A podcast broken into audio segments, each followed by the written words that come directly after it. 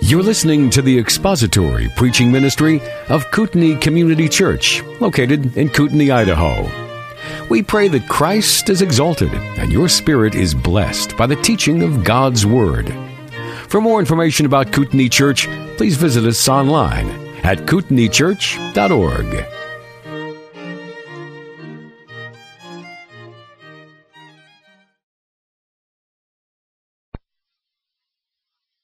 The text, which you probably recognize, is 1 Corinthians chapter 15.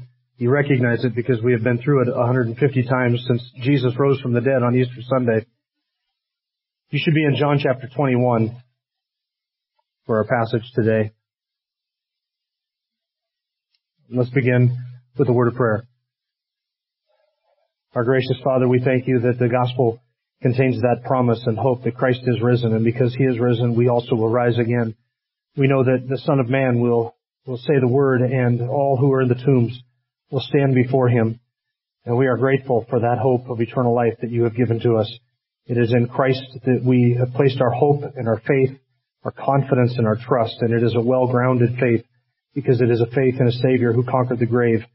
And so we thank you for that. And we thank you that you have made us to know that and opened our eyes to it.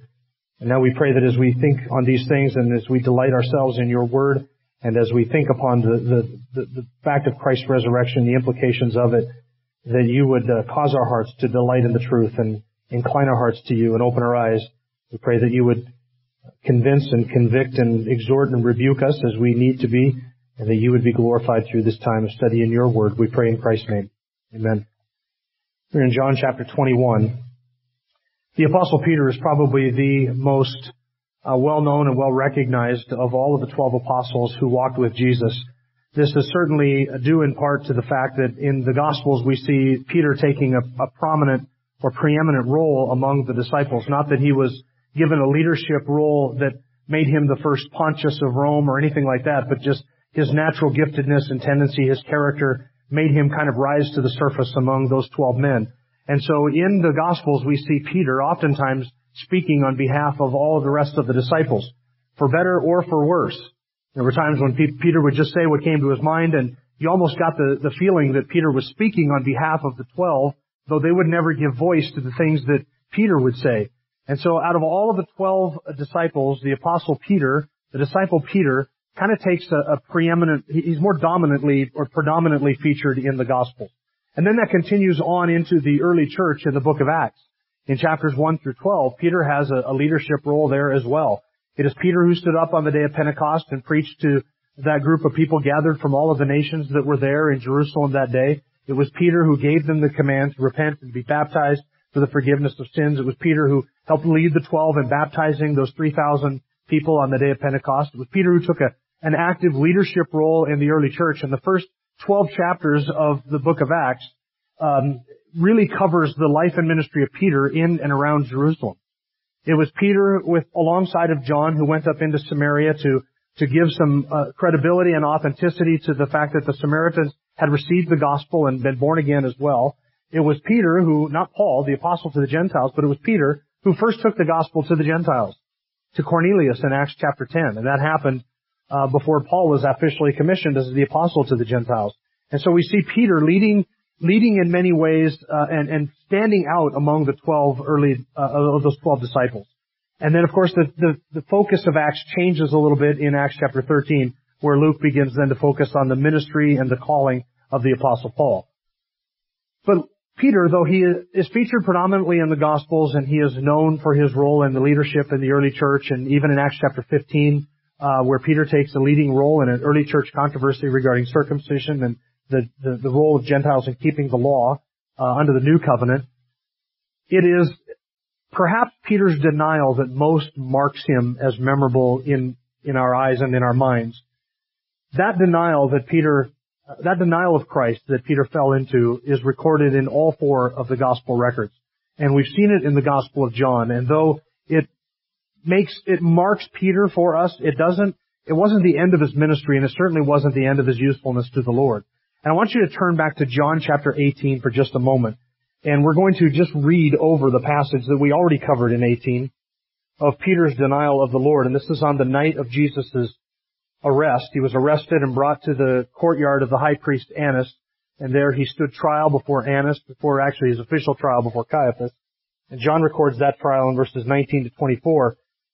But Peter's denial of the Lord is recorded in two stages in John. The first denial beginning in verse 15 of chapter 18. Simon Peter was following Jesus, and so was another disciple. Now that disciple was known to the high priest and entered with Jesus into the court of the high priest. But Peter was standing at the door outside. So the other disciple, who was known to the high priest, went out and spoke to the doorkeeper and brought Peter in. Just pause there for just a second. The other disciple there, we come to find out, is the disciple whom Jesus loved. It's John, the author of his gospel. Verse 17, then the slave girl who kept the door and said to Peter, "You're not also one of this man's disciples, are you?" He said, "I am not." Now the slaves and the officers were standing there, having made a charcoal fire, for it was cold, and they were warming themselves. And Peter also was with them, standing and warming himself. And we skip verses 19 to 24, which is the account of the trial of Jesus before Annas, down in verse 25. Now Simon Peter was standing and warming himself, so they said to him, "You're not one of this man's, of his disciples, are you?" He denied it and said, "I am not." One of the slaves of the high priest, being a relative of the one whose ear Peter cut off, said, "Did I not see you in the garden with him?" Peter then denied it again, and immediately a rooster crowed. Now, John doesn't mention this, but Luke does in his account of the same incident. Luke mentions that the eyes of Jesus and the eyes of Peter met when that rooster crowed, that Peter looked and Jesus looked him in the eye. So they were both in the courtyard at that time, and Peter was overcome by grief, and he left the courtyard of the high priest. And now it is John, back in chapter 21, and you can turn back to there, John chapter 21. It is John who tells us the story of how Peter was restored to ministry, forgiven, and given back that position of leadership that he had enjoyed among the disciples. If it weren't for John, and John is the only one that records the restoration of Peter, if it weren't for John, we would have no idea how it was that this disciple, who was such a leader in the Gospels, but then famously disgraced himself and denied his Lord, how that same individual was then given a position of preeminence and prominence among the apostles and took a leadership role, and why anybody trusted him. If it weren't for John, we wouldn't have any idea how that one who fell so deeply and so severely was then restored to that his position of ministry that he enjoyed before. So that is one of the unique blessings, again, of the Gospel of John, is that John sort of fills in that gap of what became of Peter after he denied his Lord. So in John chapter 21, today we're looking at verses 15 to 17, and this is the account of a conversation that Jesus had where Peter is again restored to that position of leadership and public trust and forgiven by his Lord. Now let me remind you of the scene. This is at the Sea of Tiberias. The Sea of Tiberias, also known as the Sea of Galilee, it's a significant location because it was the area and location of many of Jesus' miracles that he did around that sea. It was also significantly the location where Jesus first called Peter and his brother Andrew and James and John to follow him. And it was at an incident recorded in Luke chapter 5, verses 1 through 11, that was very eerily similar to the miracle that Jesus had just done here in John 21, where they had fished all night long and caught nothing, and Jesus told them to throw their nets out one more time, on the right-hand side this time, which he does in John 21, but we're not given that detail in Luke chapter 5. But Jesus sovereignly in Luke 5, as he does in John 21, fills those nets full of fish. And they bring those fish in, and that is when Peter confesses his own sin. "Depart from me, Lord," he says in Luke chapter 5, "for I am a sinful man." It is that Peter recognized who he was, he recognized who his Lord was, and the Lord said then to Peter, "From now on, you will be fishing for men." And he called Peter to follow him. Now, the whole scene is almost reconstructed again, this time after the resurrection. There's been a night without fish, and the net's been full of fish, and they brought those to land, and then Jesus is going to restore Peter to ministry, which he says in verse 19, that Peter was to follow him. That's a command to not only Peter, but also including all the rest of the disciples who were there as well. So the scene is at the Sea of Galilee. It is very similar to the place of Peter's, and the circumstances are very similar to that of Peter's first initial call to ministry. And now Jesus is going to restore Peter to his position of ministry as well. And not only is the location similar to Peter's original call to ministry, the setting is very similar to Peter's denial, and this, I think, is intentional. Back in chapter 18, in the courtyard of the high priest, there was a fire of coals, and John mentions that on the seashore, Jesus made a fire of coals, and he was roasting fish over it and bread over it. And that is significant. The Lord could have made a fire out of anything. He could have made lead burn if he wanted to do so. He could have had a bush burn that wasn't consumed. But the Lord chose Cole, I think, intentionally to set the scene of Peter's public profession of his love for Christ, that it would be very similar, almost exact, as Peter's public denial of his Lord back in chapter 18, around a fire of coals. So all of this now sets the stage for Peter's restoration of ministry. Now, why does Jesus do this? Why does Jesus restore Peter to his ministry? This had to be done because, first of all, it would be a public restoration, and it needed to be public because Peter had denied the Lord publicly. Before witnesses, Peter had fallen, disgraced himself, denied his Lord. It would be before witnesses, now before six disciples, that Peter would publicly profess his belief in Christ, his love for Christ, and be restored to ministry. And the Lord had to do this, I think, because there needed to be the removal of any cloud of suspicion over the Apostle Peter. Think of it, there would be a cloud over Peter, at least in the minds of the other disciples. The other six men, the other 10 men would have been asking themselves, now this man who has had such a leadership role among us, who has been our spokesman in so many ways, who has taken such initiative, what is his role going to be now among us? We know that we are commissioned to go and preach. Jesus laid all of that out on the night he was betrayed in that upper room, that last discourse. We know what our command is. We know what he wants us to do. But what will Peter's role be? Will the Lord use Peter in this way? Should we consider him as one of our equals, or is he in some way disgraced and defamed himself?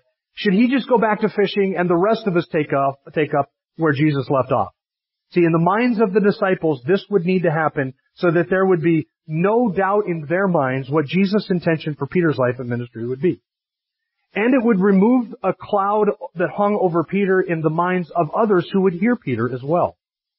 Can you imagine those early Christians in the early years of the church when Peter went out to begin to preach, and then he would suffer, and then he would write a book like 1 Peter, which says to people, you need to stand strong under persecution and be strong and look to the Lord and don't bend, don't bow down, be courageous. Really, Peter? You're telling us to be courageous? Right?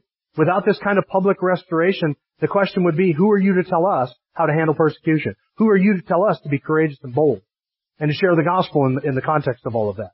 There would be a cloud over Peter in terms of anybody who would hear him questioning his own ability to address these issues and his own position of leadership among the disciples. And then there would be a cloud in Peter's mind. Can the Lord still use me? Does that commission that I heard on the night before he was crucified, does that still apply to me? Am I to go? Am I to be part of these men? Or should I just sulk off into a corner and suck my thumb in a fetal position in a corner somewhere and pout for the rest of my life? See, this public restoration needed to happen so that the disciples and everybody else and Peter would know, I'm forgiven, I'm restored, the slate has been wiped clean, that past sin does not disqualify me from being useful to the Lord in the ways that the Lord would use me in that way. So that is why all of this had to happen.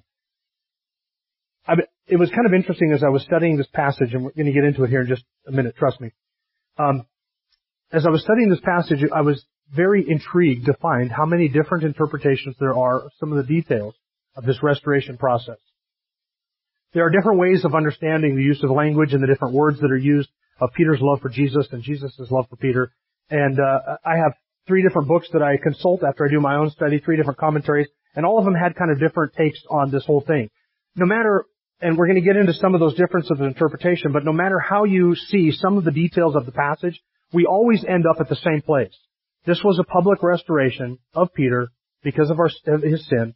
It was intentional on behalf of Jesus to do this publicly, to restore him to that position of service, and Jesus is intending to question and get Peter to question the reality of his own love for Jesus all the way through the passage. So that's the goal of it, even though as we work our way through it, you may find yourself coming down on different sides of different interpretive issues in the passage. So now, let's go to the text. And here's what we're going to do today. We're going to work our way through verses 15 through 17. There are 3 questions here, 3 answers, and then 3 charges. And the same thing that is said in verse 15 is kind of repeated in different words in verse 16 and verse 17. Just as Peter denied the Lord 3 times publicly, he would profess his love for the Lord 3 times publicly. And just as Peter denied the Lord, he would confess his love for the Lord, and then he would be given the charge to shepherd the sheep, to pasture the sheep, and to tend the lambs, And that would all be done three times as well. So this is somewhat repeated, though as you're going to see, there's a different emphasis that kind of works its way through the whole theme of this passage. And then next week, we're going to look more at the centrality of this love in our service to one another and in our service to the Lord, and why love is an essential characteristic, and why love was the central issue here in verses 15 to 17. All right, now let's look first at the very first question in verse 15. So when they had finished breakfast, and I just want you to remember that John skips over all of the breakfast meal and conversation. That the last thing we read in verse 13 is Jesus took the bread and fish and gave it to them.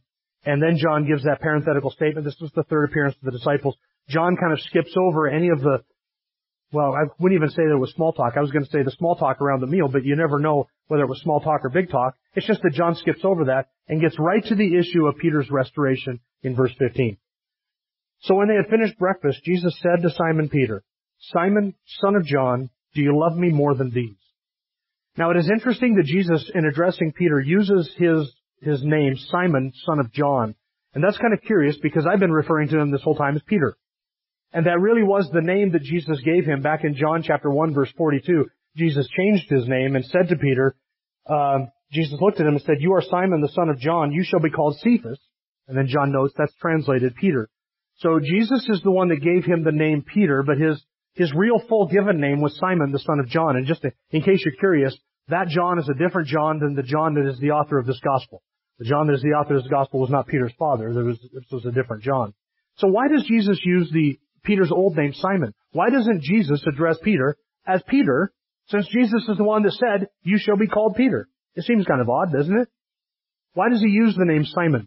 And this is where, again, some commentators come up with wildly different answers to this question. Let me give you a few of the things that have been suggested. Some have said that this was to remind Peter that he had not at all acted like the rock that he was called, because the name Peter, Petros, means rock or stone. And so Jesus said, "You are Simon, the son of John, but you shall be called rock or stone." Well, on the night of the arrest, did Peter act like a rock? Did Peter act like a stone? He didn't at all. And so some have suggested that this was Jesus' way of saying to Peter, you really didn't act like Petros, did you? You really didn't act like a stone or a rock, did you? You acted more like Simon, the son of John, the old Peter, the Peter that you were before I called you to myself. And some have suggested that is what Jesus is actually implying here, that he is trying to remind Peter that, look, you come from a lowly and humble beginnings. You're just the son of a fisherman. You're just the son of John. You're just Simon. And really, until you met me, you were just an average fisherman.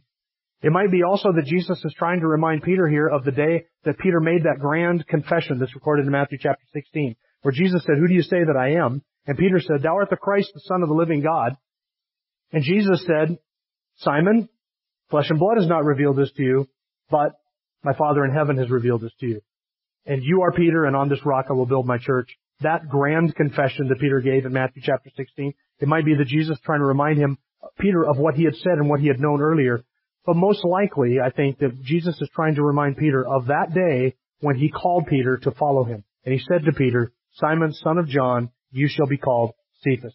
Jesus is taking him, as with the setting, with the fish and the night spent without catching any fish, and the nets then full of fish, as with the charcoal fire. All of these details are intended to remind Peter of something. And I think that the name Simon, son of John, is intended to remind Peter of that day when Jesus said, "You are Simon, the son of John, but you shall be called Cephas." It's almost as if Jesus intentionally is hitting the reboot button and going back to that day and saying, "Remember when I called you to be a fisher of men and not a fisher of fish? Remember when I changed your name from Simon to Peter? Go back to that. I called you to follow me back then, and the commission and the calling has not changed," which is why he says in verse 19, "Follow me." So I think that is the intention behind Jesus using that name, because you'll notice that even though Jesus' question changes all three of these times, it's a different question that's asked each of the three times, the beginning of it does not change. It's still, "Simon, son of John, do you love me more than these?" "Simon, son of John, do you love me?" Second one, verse 17, "Simon, son of John, do you love me?" He never changes Peter's name. Though the question itself changes, that remains the same all the way through. I believe Jesus is taking him back to that first day that he called him. Now look at the question that Jesus asked in verse 15.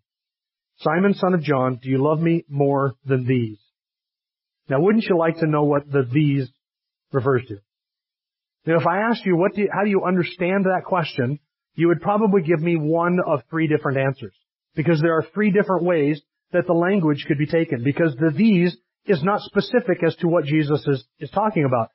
Though, and listen carefully, I think that Jesus understood what he was asking Peter, Peter understood what Jesus was asking him, and John understood what Jesus was asking Peter.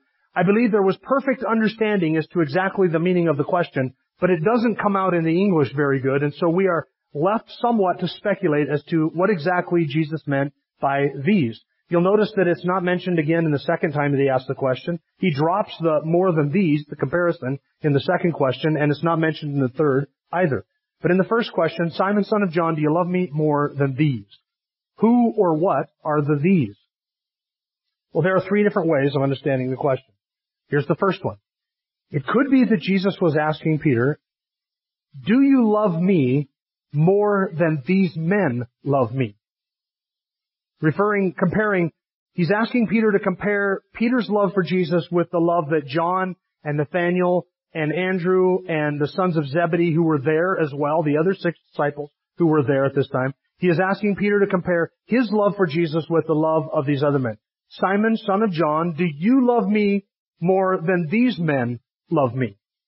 Now you say, why would Jesus ask Peter a question like that? Because Peter, out of all of the disciples, was the most notorious for comparing his love and devotion for the Lord Jesus with the love and devotion of the other disciples. For instance, in Matthew chapter 26, verse 33, Peter said to Jesus, even though all may fall away because of you, I will never fall away. See, it wasn't enough for Peter just to say, I will never leave you, I will never fall away, I will never betray you. Well, that wasn't enough for Peter. Peter had to say, even if everybody else falls away, I will never fall away. Even if everybody else leaves you, I will never leave you. See, the old Peter, the Peter of the Gospels, is a Peter who compared his love and devotion to the love and devotion of the other apostles, the other disciples. In John chapter 13, verse 37, Peter said to Jesus, Lord, why can I not follow you right now? I will lay down my life for you.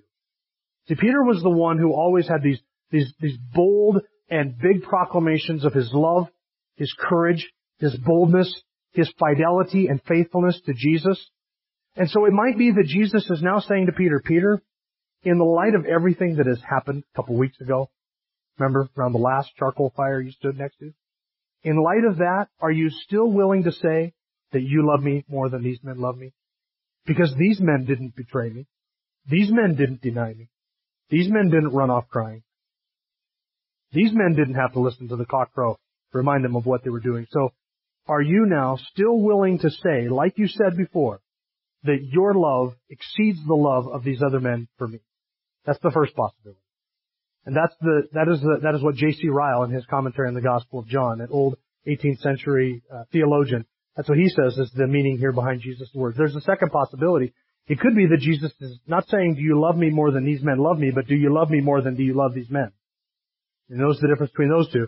Do you love me more than you love these men? Now this, I think, is the weakest of the three options, but the argument for it goes like this. Peter, you're hanging out with these guys, and you're not hanging out with me. You denied me, but you haven't denied these guys. And so, Peter, where do your true affections lie? It is as if the Lord is saying, do you love me more than you love mother and father and brother and sister? Do you love me more than you love your other companions, your other human friends, your family members? Where do your true affections lie? You denied me, but now you're hanging with these guys. And that's a little bit slangy, but you denied me, but you haven't denied them. You're with them. So who has your true affections, Peter? Now that, I think, is the weakest of the three options. The third option is this, that when Jesus says, do you love me more than these? He is referring not to the men and not to those men's love for Jesus, but the these refers to all of the accoutrements of the fishing that was going on. The boat, the nets, the tackle, the fish, and all of that. And so that then becomes the symbol for Peter's former way of life, his old occupation. So then Jesus would be saying this, Peter, do you love me more than you love this old life, that you love the fish, that you love the fishing, and you love being part of this business? Because remember, Peter, I called you to be a fisher of men. So now here we are, and you're fishing again. So do you love me more than you love these things? So it's not referring to people at all. And that is the position that John MacArthur takes. Now, I find it awkward to have to disagree with either J.C. Ryle or John MacArthur. You say, well, which one of those do you think it really is? I would have to say that it depends on what day of the week you ask me which one of those positions I take. But today, I would be inclined to think that what Jesus is doing here, I'm going to go with J.C. Ryle. I think that what Jesus is doing here is asking Peter, are you still willing to profess so boldly your love for me? Because Peter drops the comparison entirely. When he just says, Lord, you know that I love you. And Peter doesn't compare himself with anything. Peter is a humbled and broken man at this point. Right? The same disciple who said, though all may fall away, I never will. I will die for you. Hours later is denying him. And Peter knows that he is stuck with that hypocrisy and that failing. And it is right before his face. And Peter now realizes, I can't profess that kind of love so boldly and so over the top anymore at all. Peter is a humbled man. So I think that this is Peter, Jesus asking Peter, now how do you evaluate your love? Still think it's better than others? It seems to be make the most sense out of the passage. So now take a look at the answer. Look at the answer that Peter gives. He said to him, yes, Lord, you know that I love you. And Jesus here Peter appeals to Jesus' omniscience, his knowledge of Peter's heart. Peter knew that he was standing in front of somebody who could read his heart and read his mind and knew of his affections. And that is what Peter appeals to. And he says to Jesus, you know that I love you. And Peter is content to rest upon the fact that Christ knew his heart.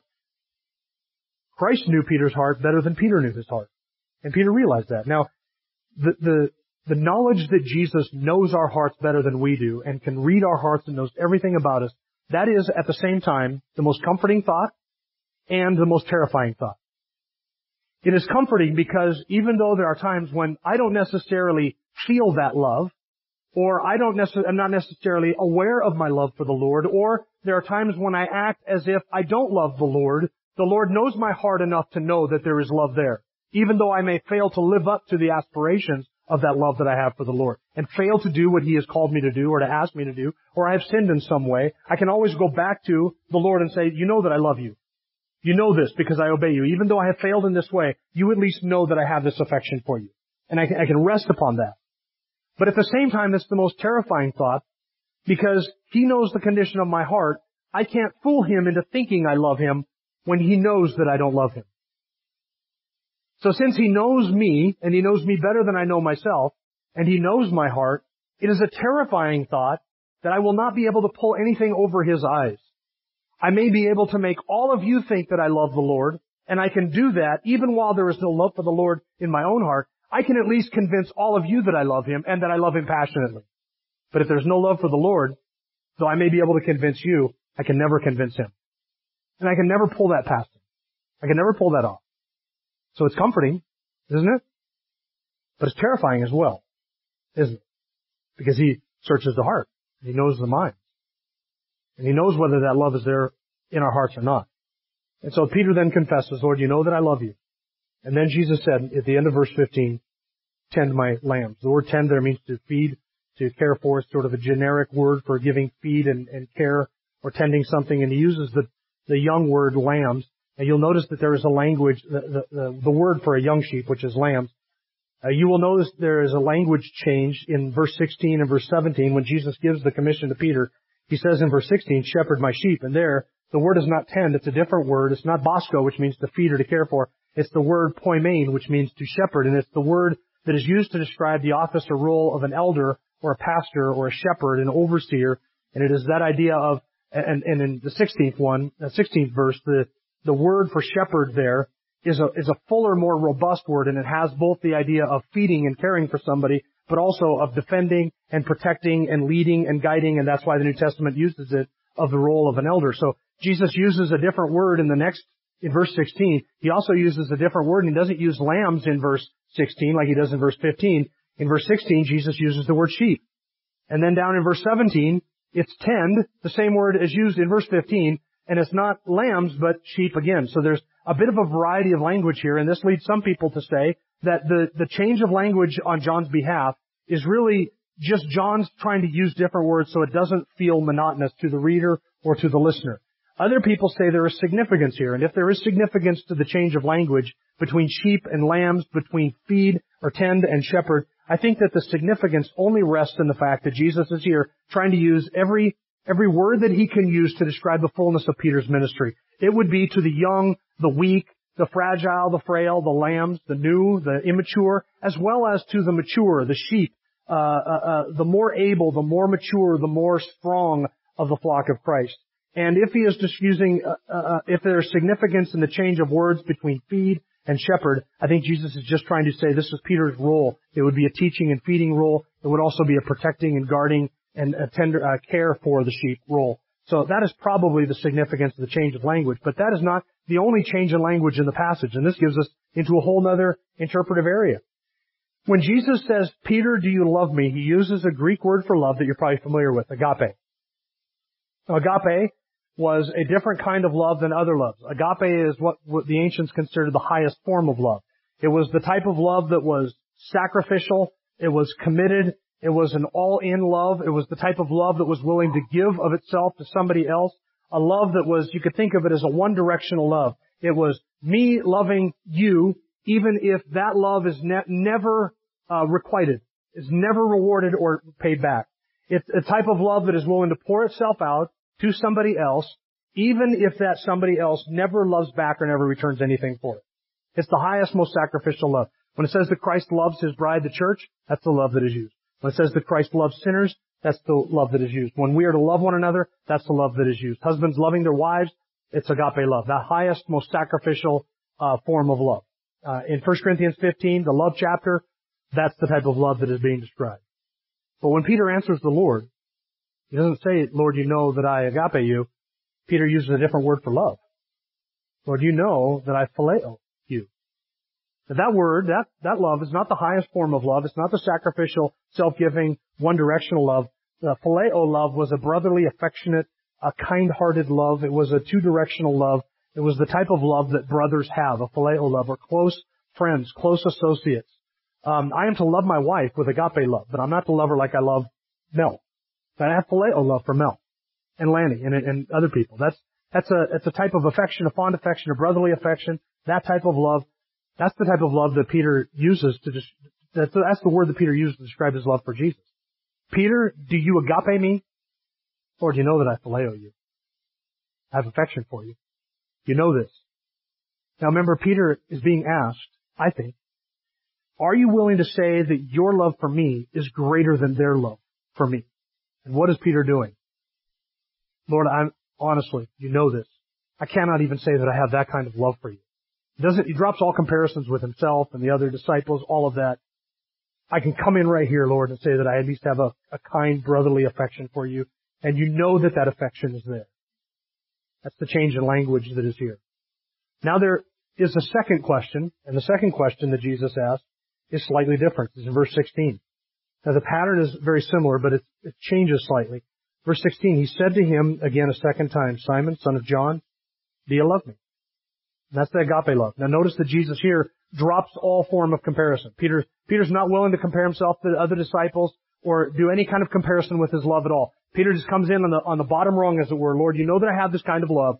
It's a affection. It's a tender-hearted affection, a real feeling of love for you. You know that that is the case. He's not even willing to compare his love for the Lord Jesus with theirs or with any other things, or even to say that he loves Jesus more than anything else. Peter's just an honest man. Lord, this is the type of love that I have. I have this love for you. And you know this. And so then Jesus drops the comparison, not willing to push the issue with Peter. Peter, do you agape me? And he asked Peter this the second time. Now notice Peter's response, verse 16. He said to him, yes, Lord, you know that I phileo you. Same word. Same word as the first one. His answer, Peter's answer does not change here. Lord, you know that I phileo you. Now the third one, verse 17. He said to him the third time, Simon, son of John, do you love me? Peter was grieved because he said to him the third time, do you love me? Why did it grieve Peter to hear that the third time? Because three times he had denied Jesus. And now Jesus intentionally asking him this question, the third time, Peter got that. He understood what was going on. He understood that just as he had denied the Lord three times, he would profess his love for the Lord three times. This whole scene was intended to remind Peter of his fall. And Peter was vexed and Peter was grieved by it. And I want you to notice something here.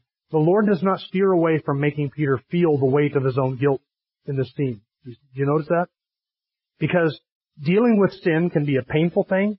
It could be an uncomfortable thing.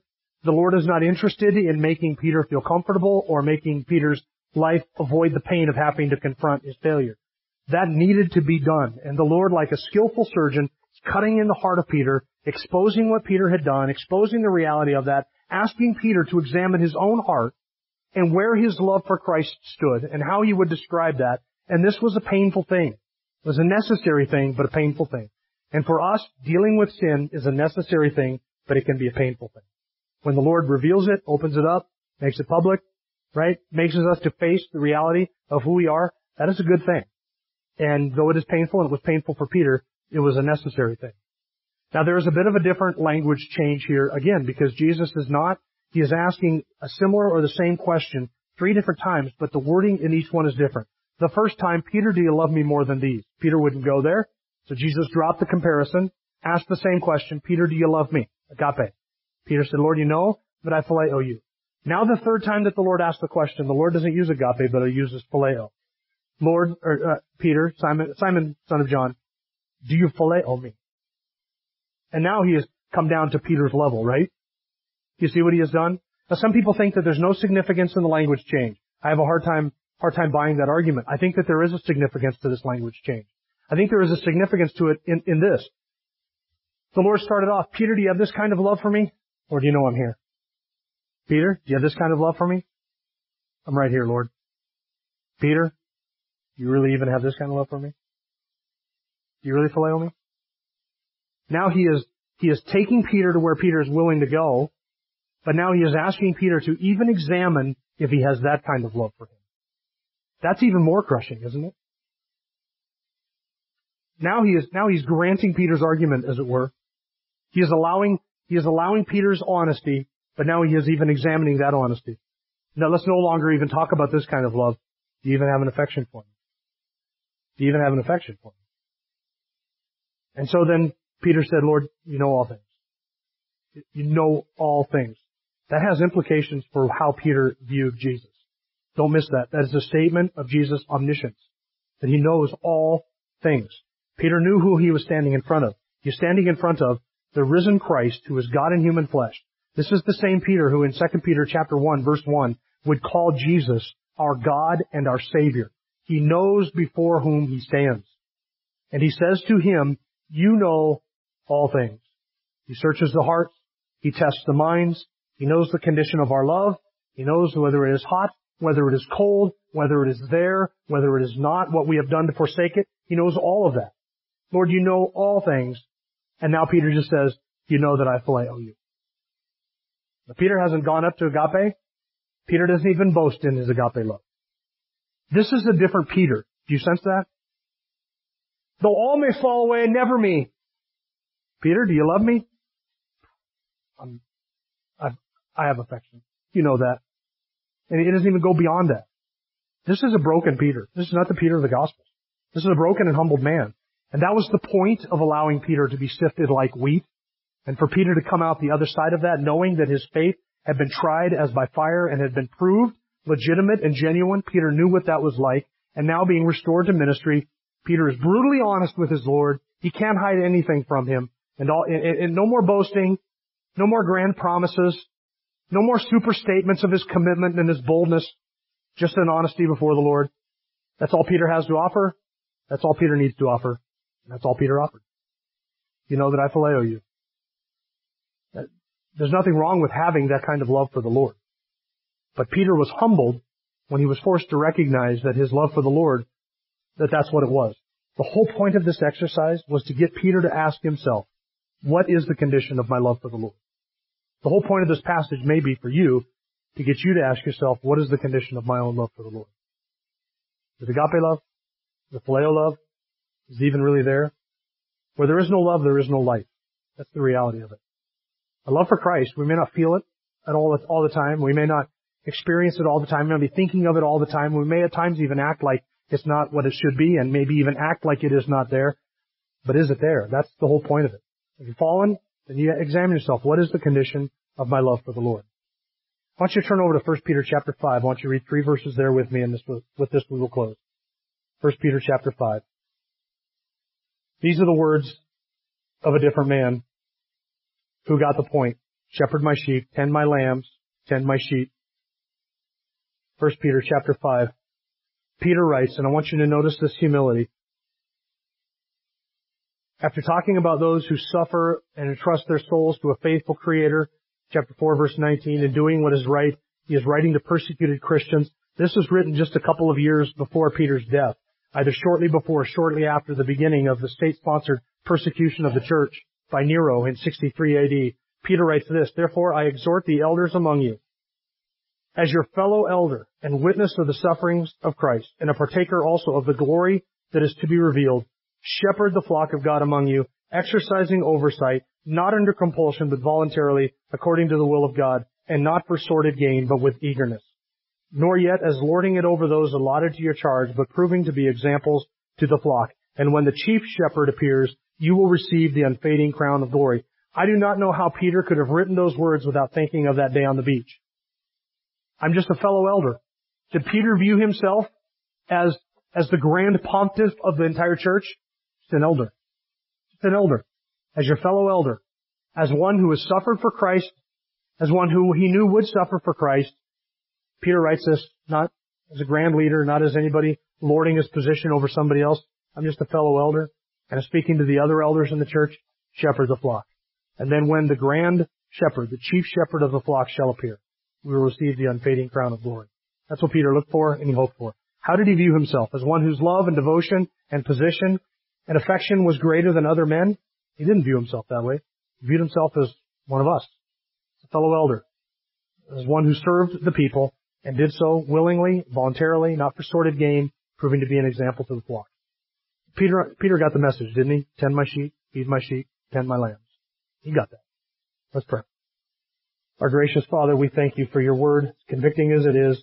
We pray that you would use it to examine the condition of our own hearts before you, and that you would be glorified to reprove us and rebuke us where our love waxes cold and where our hearts are unaffectionate to you. We pray that you would cause our hearts to love again the Lord Jesus Christ with that first love that we had back when we first came to know him and worship him. Thank you that you are able to do this, and that you will do this work in our hearts through your Holy Spirit. We pray that you would convict us and rebuke us as we need, that we may walk out of here changed, and that our hearts may walk out of here full of love for our great God and Savior, the Lord Jesus Christ, in whose name we pray. Amen.